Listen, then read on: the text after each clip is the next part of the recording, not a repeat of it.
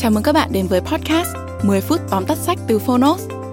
Trong podcast này, chúng tôi giới thiệu nội dung chính của những cuốn sách tiêu biểu mà Phonos lựa chọn, bao gồm những tựa sách bán chạy tại Việt Nam và cả những cuốn sách nổi bật trên thế giới nhưng chưa có tại thị trường Việt Nam.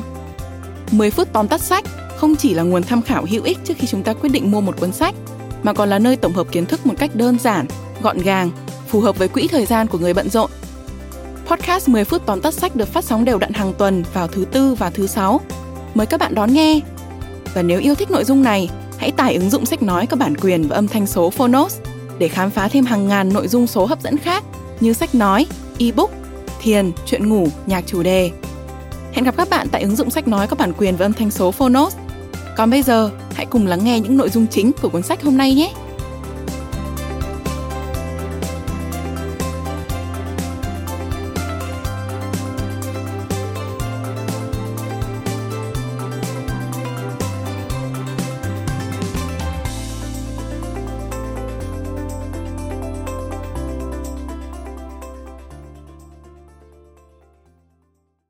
Bạn đang nghe từ Phonos.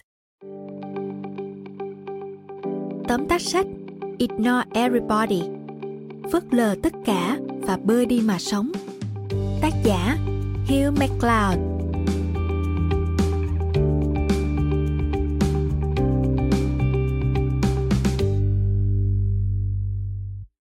Hugh MacLeod là tác giả của Gaping Void, một trong những trang blog lâu đời nhất trên nền tảng web. Sau hơn 15 năm viết blog, ông vẫn đăng bài viết cùng với những bức tranh biếm họa đi kèm đều đặn mỗi ngày. Đó chính là sự cống hiến của một nghệ sĩ chân chính. Ban đầu, Hugh MacLeod bắt đầu vẽ những bức tranh biếm họa này trên mặt sau của tấm danh thiếp bởi vì ông gặp khó khăn trong việc nắm bắt nguồn cảm hứng khi nó cứ ập đến ở bất cứ đâu, ngoại trừ xưởng vẽ đầy ấp họa cụ của mình.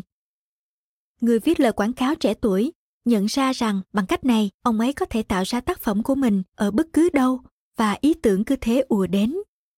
Hiện tại, có hàng triệu người yêu thích và chia sẻ tranh biếm họa của Hugh MacLeod. Mời bạn cùng Phonos điểm qua ba nội dung chính trong cuốn sách Ignore Everybody, phớt lờ tất cả và bơ đi mà sống. Bài học thứ nhất, nếu những gì chúng ta đang làm là nghệ thuật đích thực thì chúng ta phải phớt lờ ý kiến của mọi người đặc biệt là từ bạn bè. Đây là điểm mấu chốt của việc sáng tạo nghệ thuật. Nếu mọi người có thể đưa ra cho chúng ta phản hồi sâu rộng và hữu ích cho tác phẩm, chúng ta đã thất bại trong công việc của mình. Hãy suy nghĩ về điều đó. Điều gì cho phép chúng ta đưa ra phản hồi tốt? Hãy tìm hiểu tình hình một cách rõ ràng. Nhưng nếu chúng ta viết một cái gì đó mà bạn bè của chúng ta có thể cho chúng ta biết chính xác điều gì tốt và điều gì xấu về tác phẩm thì những gì chúng ta đã viết không thể là nguyên bản, đúng không? Nếu nghệ thuật của chúng ta được hiểu một cách tương tận, nó có thể chỉ để làm nổi bật nghệ thuật của người khác. Ý tưởng của chúng ta càng nguyên bản thì càng ít có phản hồi và lời khuyên thích đáng mà mọi người có thể đưa ra. Điều đó không có nghĩa là mọi người luôn phải cảm thấy khó hiểu với nghệ thuật của chúng ta. Nhưng nếu chúng ta bắt đầu một thứ gì đó mà chúng ta nghĩ là mới và nó không gây khó hiểu cho bất kỳ ai chúng ta biết rằng chúng ta sẽ phải thử lại. Nếu mọi người đã quen với những bức tranh theo phong cách vẽ sơn của Jackson Pollock ngay từ lần đầu tiên ông ấy tạo ra chúng, thì ông ấy đã không phải là một nghệ sĩ nguyên bản như vậy. Với nghệ thuật, chức năng phản hồi bị đảo ngược. Phản hồi càng tốt, chúng ta càng phải làm nhiều việc hơn. Tuy nhiên, hãy cẩn thận.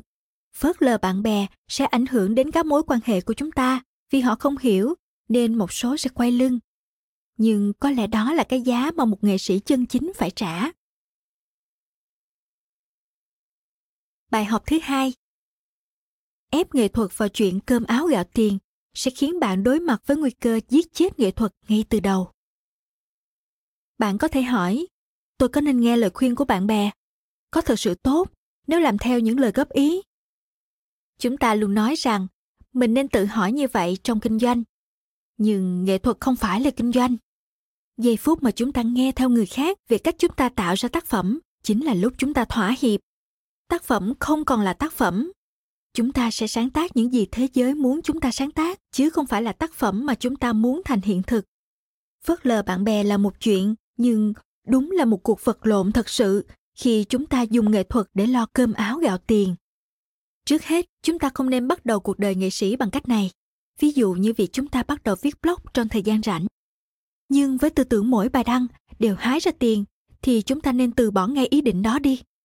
Thay vào đó, hãy tìm một công việc có thể trang trải chi phí cho các nhu cầu hàng ngày và tách nghệ thuật ra khỏi chuyện cơm áo gạo tiền.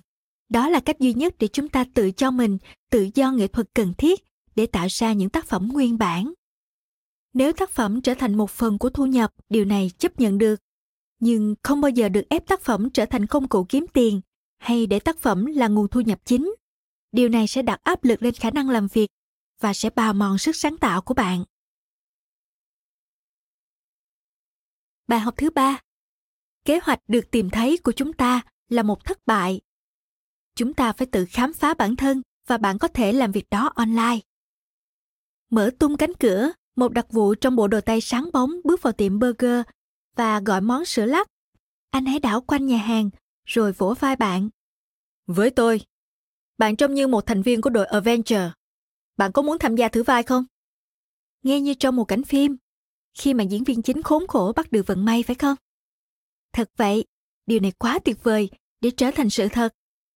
Những chuyện như vậy sẽ không bao giờ xảy ra. Thậm chí khi Internet đã tồn tại được hơn 20 năm tuổi, chúng ta vẫn có khái niệm này với tư cách là một nghệ sĩ.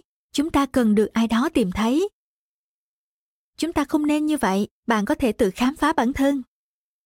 Sự thật là khám phá bản thân đã và đang trở nên rất dễ dàng.